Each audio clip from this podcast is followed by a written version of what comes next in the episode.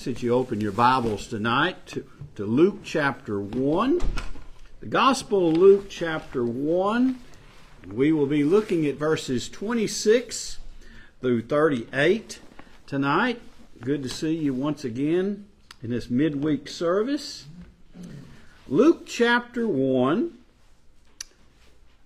And we're going to continue from what we where we were at uh, Sunday.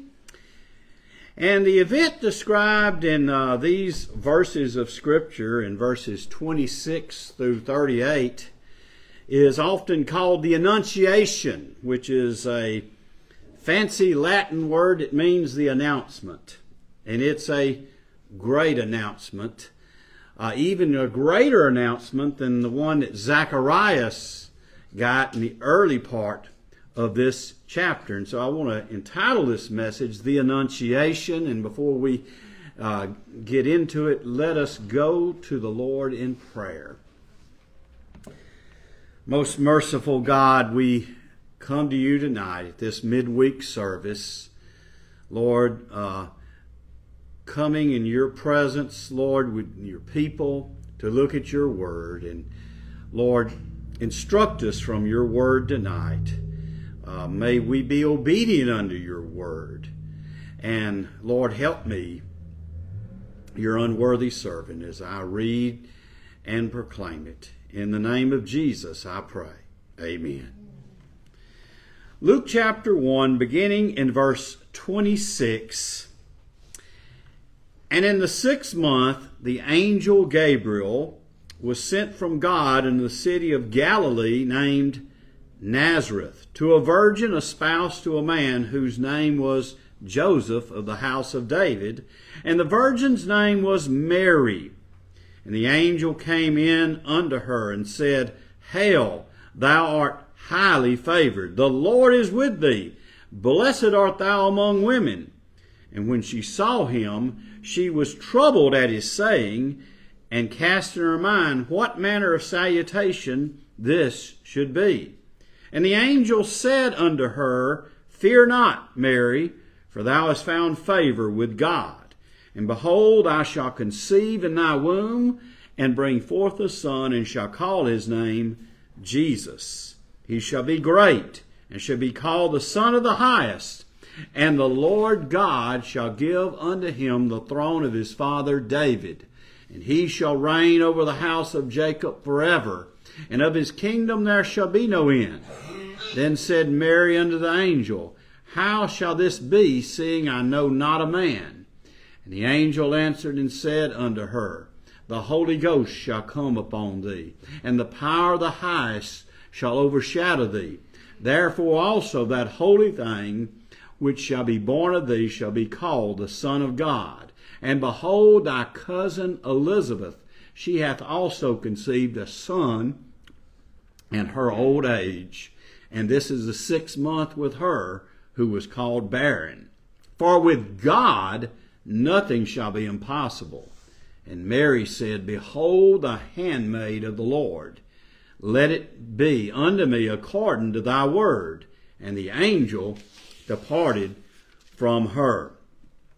These events described in verses 26 through 38 is about six months after Elizabeth conceives John, which we looked at Sunday, where uh, where Zacharias was shocked uh, when he got this message when he was interceding at the altar of incense. And she conceives this one called John, that we know as John the Baptist. And now Gabriel is at work again. As I said Sunday, there had been 400 years of silence, and it was broken when the angel spoke to Zacharias in the temple. God had been silent, had not sent a prophet for 400 years, had not spoken. But now he breaks his silence with Zacharias, and now he's speaking to someone else. This time, to a young virgin woman or girl named Mary. We don't know exactly how old Mary was. She was probably only in her mid to late teens, most likely. Uh, but God is continuing to break his silence. And I, I like how that in this story that we see here in Luke, he did it first with Zachariah, who was an old priest, and now he's doing it with Mary, a young woman. Notice the age differences. I just see here that, you know what, God can use different types of people, whether you're old or whether you're young. Don't ever say, I can't be used by God. And this young lady, this young woman, was a virgin, never knew a man. And the angel Gabriel greets her by saying, Hail. Uh, we don't use that terminology much today, but it's a beautiful term. It doesn't just mean greetings, it means rejoice. And I like that. Rejoice is what it means literally. It is a greeting, but it's a rejoice, he's saying to her. That she is highly favored. Thou hast found favor with God, Mary. Um, uh, this this is similar language that you might find in Genesis 6 8 when it says about Noah, Noah found grace in the eyes of the Lord. So we're seeing God is speaking to a remnant here, first to Zacharias and Elizabeth, and now to Mary. She found she has found grace, found favor with God. Now, the meaning literally here, by the way, that says, Mary, that for thou hast found favor with God is literally full of grace, is what it means. Now, you probably have heard that before. Uh, Hail Mary, full of grace, the Lord is with you and blessed. You know, the Hail Mary that our that Roman Catholics use. But the problem, the way they use it is, it does not mean that Mary gives grace. It means that she is the recipient of grace. You see, because the, the problem that they teach, and first of all, you don't pray to, to saints in heaven. Uh, why would you if you're a Christian? Uh, why would you want to? Uh, but it's it's just you don't do that. But the whole theology behind that, by the way, is that the saints in heaven have some sort of extra merits to help your prayers get answered, and it takes away from the atonement of Christ. Uh, but Mary is is not the one who gives grace. That's not the meaning here. When it's if it's literally full of grace, is what it means. It means that she is a recipient of God's grace, just as you and I, who are believers, are recipients of God's grace. It has nothing to do with Mary giving grace to people, and uh, there similar terminology is used for the saints in Ephesians Ephesians chapter 1 and verse 6. Uh, just one phrase, I'm going to be there real quick, says, To the praise and glory of His grace, wherein He hath accepted, has made us accepted in the beloved. Now, the, the similar terminology, we are recipients of God's grace, just as Mary was. And that's important uh, to note here because uh, Mary is blessed in that God has bestowed grace upon her at this time. And as a recipient of God's grace, he tells her, you know, uh, Hail, thou art highly favored. The Lord is with thee. Uh, she is favored. Uh, Mary is. Uh, the Lord is with thee. Uh, and she needs to hear this because look, she was betrothed in marriage to Joseph, which that's something that's that's we don't use that terminology today, but that was usually about a year, if I remember right, and it was not. It's similar to an engagement like we have here in the United States, but it was more serious. You were practically, you were you were I mean, you were practically not really, you weren't married yet, but you were, it, that was a heavy engagement. To break it was, uh, was very serious. But to know that she was going to conceive a child before the official marriage, I mean, that's would be kind of scary for a young woman in that day and time. Uh, but she's hearing, the Lord is with thee. The Lord is with thee and she is declared blessed. Blessed art thou among women.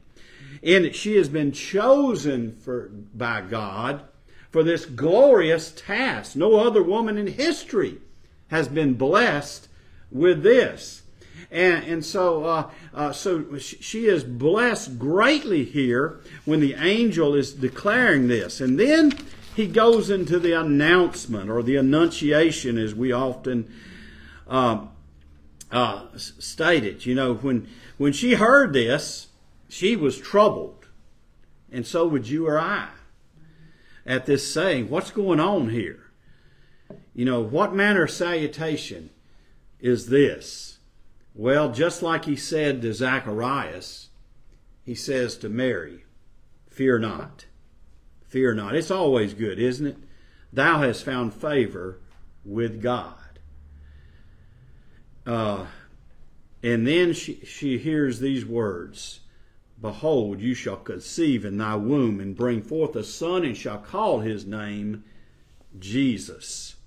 Though she is a virgin, betrothed in marriage, she is told, You're going to have a son. Uh, a virgin conception.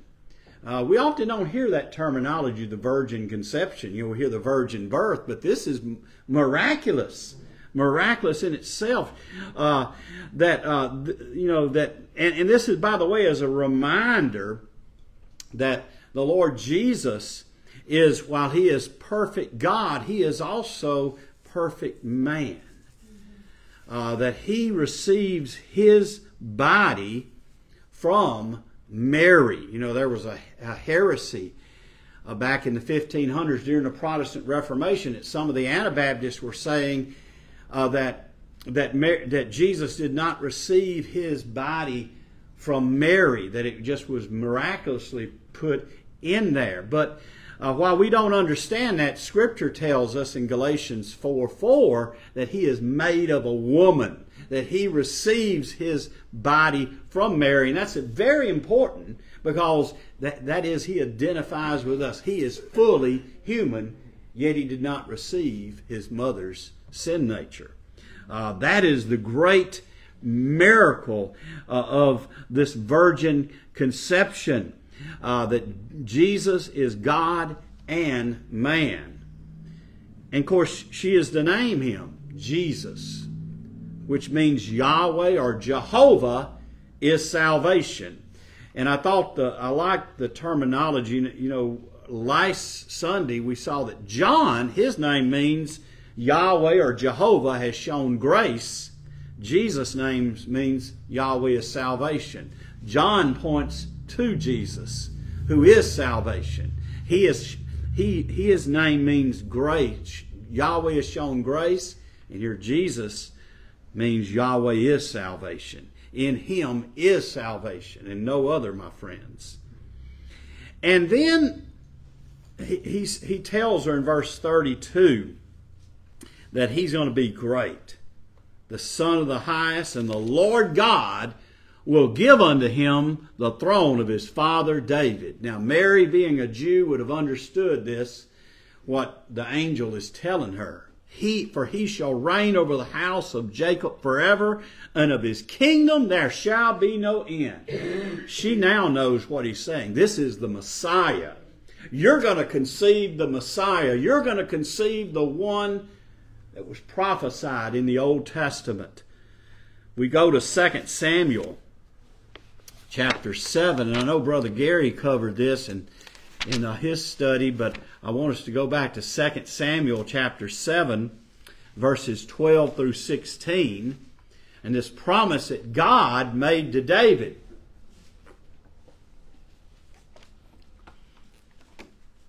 God told David here in 2 Samuel 7, verse 12, And when thy days be fulfilled, and thou shalt sleep with thy fathers, I will set up thy seed after thee, which shall proceed out of thy bowels, and I will establish his kingdom.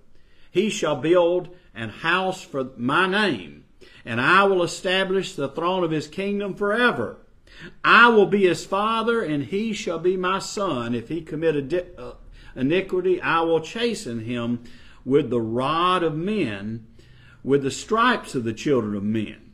But my mercy shall not depart away from him, as I took it from Saul, whom I put away before thee.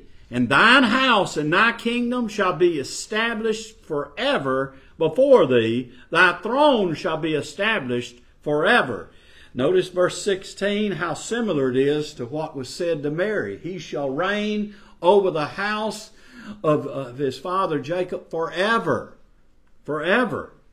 And David was told this, uh, that unlike Saul, who God took away, because of his unfaithfulness, he's not going to take away the kingdom from you. Jeremiah, in Jeremiah chapter 33 and verse 17, also emphasizes this. In Jeremiah chapter 33 and verse 17,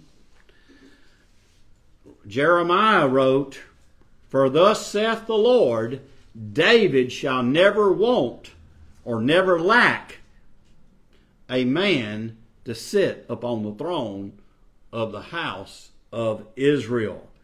So uh, uh, he will never want, he will not lack. And we come back to, to Luke 33 uh, where uh, he was told that he will give unto him the throne of his father David. He shall reign over the house of Jacob forever. Uh, so Jesus is the son of David. Jesus is the Messiah, this child in your womb. This is what is being told to her by the angel. Now, when Mary hears this, uh, she's got some questions. uh, she's got some questions here. Now, he is. This is the Messiah that is in your womb. And Mary, you go to verse uh, 34, she says, How shall this be since I know not a man? Now, remember, Zacharias asked the question. You go back, uh, let's go back to his question. Uh, verse 18, he, when he was told that, you know, y'all are going to have a child, John, he says, Where shall I know this? He says, For I'm an old man and my wife is well stricken in years. And, he, and his was said in unbelief. Even though he was a great man of faith, he had a he he says, "Wait a minute, I don't know about this. I don't man, I, I mean, this can't happen." But Mary's question is said in faith.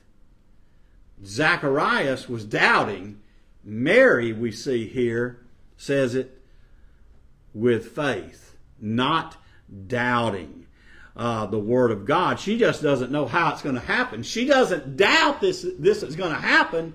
She just doesn't understand how it is because she's a virgin. She is asking in faith before God, and God is pleased, my friends, with faith. Faith is what pleases God. Uh, it's an, uh, an example that we walk by faith and not by sight. And then he tells her that the Holy Ghost, the Holy Spirit, is going to come upon her. Uh, the power of the high shall overshadow thee. Notice the terminology. Uh, this terminology reminds me very similar, I believe, to Second Chronicles chapter seven. Second Chronicles chapter seven in the dedication of the temple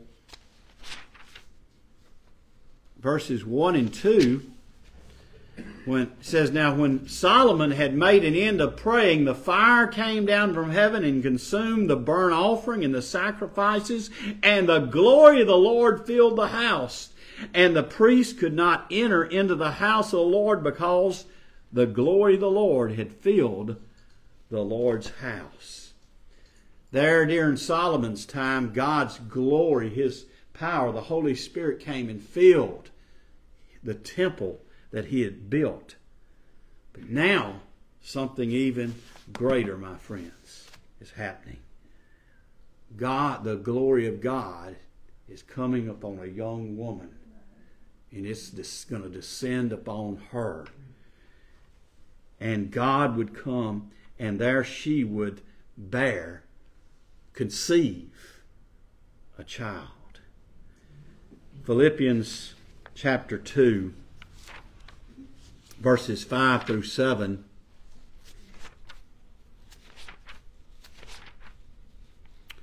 It says this, Paul does, Let this mind be in you which also was also in Christ Jesus, who being in the form of God thought it not robbery to be equal with God, but made himself of no reputation, and took upon him the form of a servant, and was made in the likeness of man. Notice what it says about God the Son. He made of himself of no reputation. He took upon him the form of a servant, made in the likeness of man. Now, here's something I don't understand. It's, it's amazing grace, is all that you can say. God the Son becomes an embryo in the womb of a mother. Is that hard to understand? That's impossible. But it happened. He became a embryo, a fetus. Uh, he set aside his glory. Yet, there in Mary's womb, he is still very much God as he is man. There is the Messiah. And the Holy One conceived in her will be called the Son of God. The term Son of God is different from Messiah. Messiah means he is the fulfillment of, de- of the, the prophecies of the Old Testament. He is the heir to David's throne. Look, even Muslims today accept Jesus as Messiah. Did you know that? There's every Muslim, Orthodox Muslim, will say Jesus is the Messiah. But what they will not say is he's the Son of God. Uh, because they cannot accept the fact that God became flesh.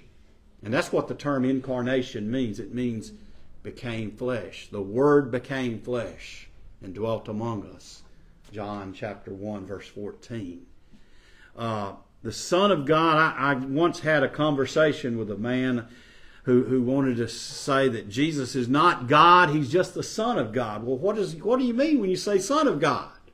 See, that don't make no sense. Well, he's just Son of God. What does that mean? Well, he's Son of God. You know, well, what is the son of a duck? Let me use some illustration to y'all. What is son of a duck? It's a duck. It's a terminology to help us understand that Jesus is God. Even Jesus' enemies understood this.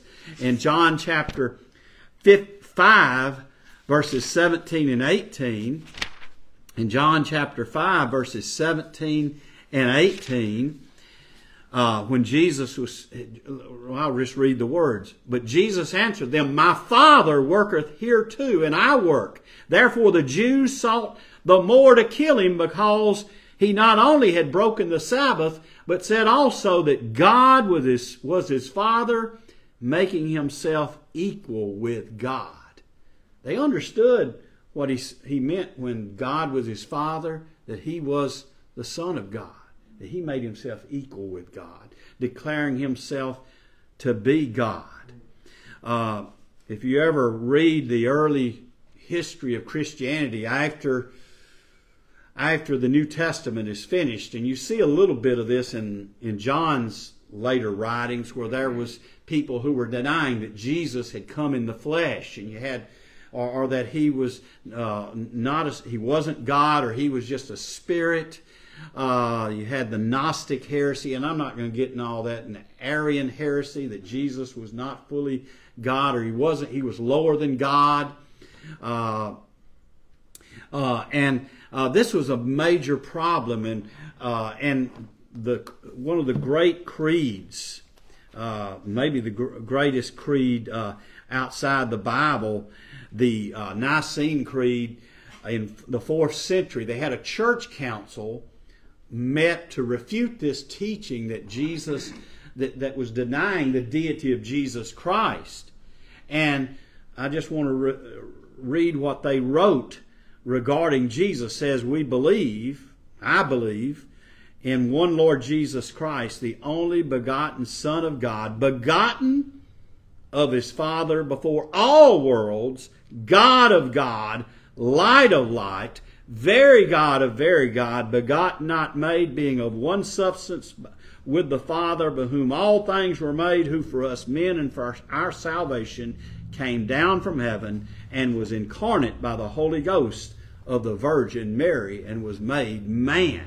Now that's Orthodox teaching on who Jesus is, declaring it. And uh, look, when we when we talk about Christmas, uh, and Christians have been celebrating since the third century, uh, R.C. Sproul correctly defines what the celebration of Christmas. We're talking about not necessarily Walmart Christmas like we have, but what it traditionally meant. It's not necessarily even specifically about the birth. Well, it is about the birth of Christ, but it's much deeper. This is what uh, R.C. Sproul says what we celebrate at Christmas is not so much the birth of a baby, as important as that is, but and but what's so significant about the birth of that particular baby is that in this birth we have the incarnation of God Himself, the enfleshment of God, God taking on flesh. It's not some little sentimental little uh, little thing about a cute little baby boy. It's about God is taking on flesh. That's amazing. As Martin Luther stated, deity and humanity were united in one person. Now, Mary's response to all this is uh, just uh, just magnificent, by the way. Just one of the greatest responses in the Bible. Uh, but, well, let me, before I get there, after he told told Mary this, he he remind, he told her about her cousin Elizabeth is also conceived a son in her old age. It's the sixth month with her, and she was called barren. That nobody said she could have a child. For with God nothing shall be impossible. Look, there's a lot of things that I can't understand. But with God, nothing is impossible. Always remember that even a virgin conception and a virgin birth. And what did Mary say? Verse 38 And Mary said, Behold the handmaid of the Lord. And that term, behold the handmaid of the Lord, means I am the servant of the Lord. I am the Lord's servant, or I am the Lord's slave. That's a great statement of faith. No arguing, Look, you've seen some saints before in the Bible who argue with, Lord, I don't know about this. Mary didn't argue. She said, I am the Lord's servant. Uh, it reminds me a little bit of Isaiah 6 when Isaiah heard God ask, Whom shall I send and who will go for us? And Isaiah said, Here I am I, send me. Mary said, Humbly, I am the Lord's servant. What a she didn't give excuses or argue. She willingly submitted to God's purpose for us. And a great example for us as believers to follow every day, by the way. To always remember when, when you want to get mad at somebody, when they irritated you, you might want to say, I'm the Lord's servant. I'm God's servant. I'm going to submit to what the Word of God says. You know, that, you know, don't give in to my sin. Don't give in to temptation. Mary was submitting to the Word of God. That's what we should remember. Uh, that she was submitting to God's purpose for her to be the vessel in which God the Son would come into this world. And we should all, my friends, always be obedient to God's Word each and every day. It, it, just studying this uh, reminded me there's times when, you know, I want what's best for me and I want to go against God's word. Oh, my friends, we should remember this when we're facing temptation. I'm the Lord's servant. Gabriel, in a little over six months' time, had announced, a, number one, a herald or a forerunner for the Messiah, John the Baptist. And here he a little oh, probably a little over six months later, six months after Elizabeth had uh, conceived, who would prepare, he announced the, who would prepare the way. Um, not, I mean, who John the Baptist was preparing the way for. The Messiah, the Son of God. Uh, I want to close with this quote uh, by Charles Wesley from Hark the Herald Angels Sing, and one of my favorite quotes Veiled in flesh, the Godhead see, hail the incarnate deity. In his conception, in the womb of the Virgin Mary, he was veiled in the flesh but he was God there. Hail the incarnate deity. God the Son enfleshed himself. He was conceived in Mary's womb.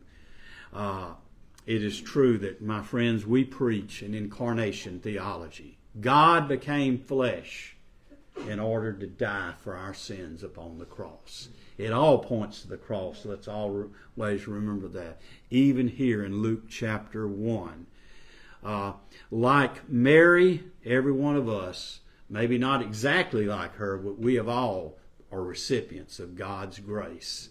And we should always, every day, be thankful for that. Not just during Christmas, but each and every day. Let's go to the Lord in prayer.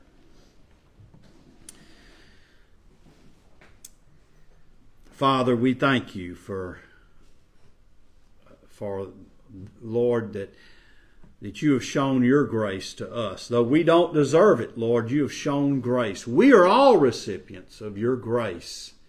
And I just thank you, Lord. I thank you for the salvation that we have in our Lord Jesus Christ. And Lord, I pray for any here tonight who may not know Christ, that even now you may convict them and of their need of salvation and help us each and every day to say as Mary said, I am the Lord's servant, and to be obedient unto the Word of God. In the name of Jesus, I pray. Amen.